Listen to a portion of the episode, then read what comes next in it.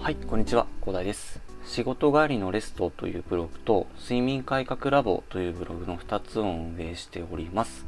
毎月約1100人の方に見ていただいております。いつもご覧いただいている方、ありがとうございます。この番組ではですね、そこで培った知識をもとにですね、日々忙しいビジネスマンの皆様の生活をちょっと豊かにできるような情報を発信していきます。で今回はですねあの睡眠とアルコールの関係ということについてお話ししていきたいと思います。昨日ですね私あのちょっとまあツイッターであのつぶやいたんですけどあのまあ読み上げますね。アルコールを摂取したら記憶力や睡眠の質は確かに下がりますと。ただね人間である以上、まあ、社会人である以上ですねアルコールは避けては通れませんよねと、まあ、勉強していなくて記憶力が求められていない時まあ、連休の時などはですね、アルコールを摂取してもパフォーマンスに影響がない時を狙って、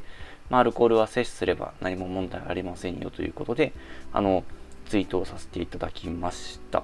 でね、あの、まあ、今回お話しする内容ということではですね、まあ、じゃあアルコールを摂取したらどんな影響があるのという、まあ、そもそも論ですね。あのブログではあの書いているんですけれども、まあ、ラジオの方では紹介しなかったと思うので、まあ、のお話しさせていただこうと思います。で、アルコールを摂取して、まあ、何が問題があるかということなんですけど、まず質のいい睡眠とはどんなものかというお話から入っていくとですね、あの最初の90分、あのスタンフォード式最高の睡眠、あの西野誠一さんの本によるとですね、あの最初の90分があの大事だというところで、最初の90分で、まあ、あの深いノンレム睡眠の方にですね、たどり着かないと、あの後の睡眠波形すべてが、あの、乱れてしまってですね、その日の睡眠が、質が良くない睡眠になってしまうよというお話があるんですけど、アルコールを飲むことによってね、その深いノンレム睡眠、えー、たどり着けなくなってしまうんですよね。あの、まあ、一種の麻痺状態みたいなことになっちゃうので、あのノンレム睡眠にたどり着けないと。実際あの、まあ、ブログで貼っているなん私の睡眠波形の、えー、を見るとですね、アルコールを摂取してなければ深い睡眠にたどり着けてるんですけどね、あの、アルコール摂取した日の睡眠波形とかもカオスですよね。なんかもうすごい触れまくってますね。なんかもうこんな感じで、なんかちゃんと深い睡眠にたどり着けないというお話があるんですよね。ただね、あのー、まあ、えー、アルコールを摂取しないといけないというか、アルコール摂取したい日ってありますよね。まあ、乱れてしまって、まあ、次の日のパフォーマンスに影響がない時っていうのは、まあ、特段あのアルコール摂取してもいいと思うんですけど、まあ、次の日、なんかパフォーマンスがあの下がるとですね、困る時がある場合はですね、まあ、アルコールを摂取するのは控えた方がいいかなというところですね。まあ、それをま踏まえてですね、あのツイートではですね、あの次のパフォーマンス、次の日、特にパフォーマンスが必要ない日は、アルコール摂取しても問題ないですよということでお話しさせていただいたところですね。で、もう一つの記憶力というお話のところなんですけども、記憶力に関係あんのかというお話がまずあるかなと思います。なかなか勉強してたりするとね、まあ、社会人でね、資格勉強とかしてるとね、あの勉強、ああ、頑張ったわと。もう頑張ったご褒美に酒飲みてえな、みたいな感じになるかなと思うんですけど、まあ私実際になってたんですけどね。ただね、あの、睡眠前にアルコールを摂取してしまうとですね、記憶の定着率がね、50%も下がっちゃうんです。50%ですよ。半分なくなっちゃいますからね。あなたの勉強をした分。あなたのその日に勉強した分が半分なくなっちゃうんですよ。だから50%も下がっちゃうので、まあ、やばいよねっていう話なんですよね。あの、まあ、実際ね、あの、大勢の大学生をグループ分けして、初日に新しい言語の文法を学んでね、テストを受けて、で、7日後にね、あの、2回目のテストを実施するという実験が行われたんですけど、まあ、その結果はね、アルコール摂取しなかったグループについては、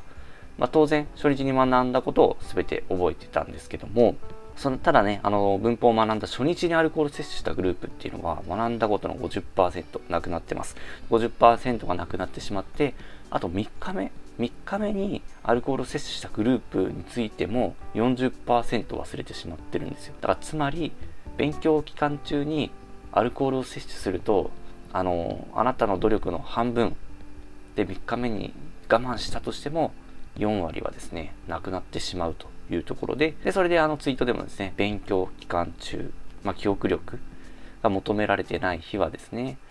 あの、アルコール摂取してもいいよというお話をさせていただいたんですよね。なのでね、アルコールどうしても摂取したい時あると思います。あると思うんですけど、あの、まあ、資格の試験が控えてるよとかね、まあ、そういうことがない時にアルコールは摂取していただければ、まあ、あの効率的にね、あなたの努力とか、あのパフォーマンスとかをね、あの無駄にせずにできますので、まあ、そこら辺アルコールとね、上手な付き合い方していきましょうということで、あの、まあ、情報提供ということでですね、あの、ツイートをさせていただいたところです。もちろんね、このラジオの方があの詳しく解説させていただいているので、あまあ、あの、気になる方はツイートも見ていただければなと思います。まあ、それではね、今回はですね、睡眠と、あとアルコールとの関係ということについてお話しさせていただきましたが、いかがでしたでしょうか？記憶力が半分なくなるっていうのは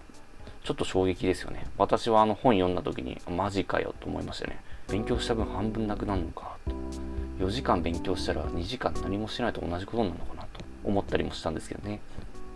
まあ皆さんの場合はね、まあ今回聞いていただいたのでね、今回からはあの効率よくいろいろ記憶の定着とかね、パフォーマンス、あの下げない。次の日大事なプレゼントが控えてて全然寝れないからアルコールみたいなことを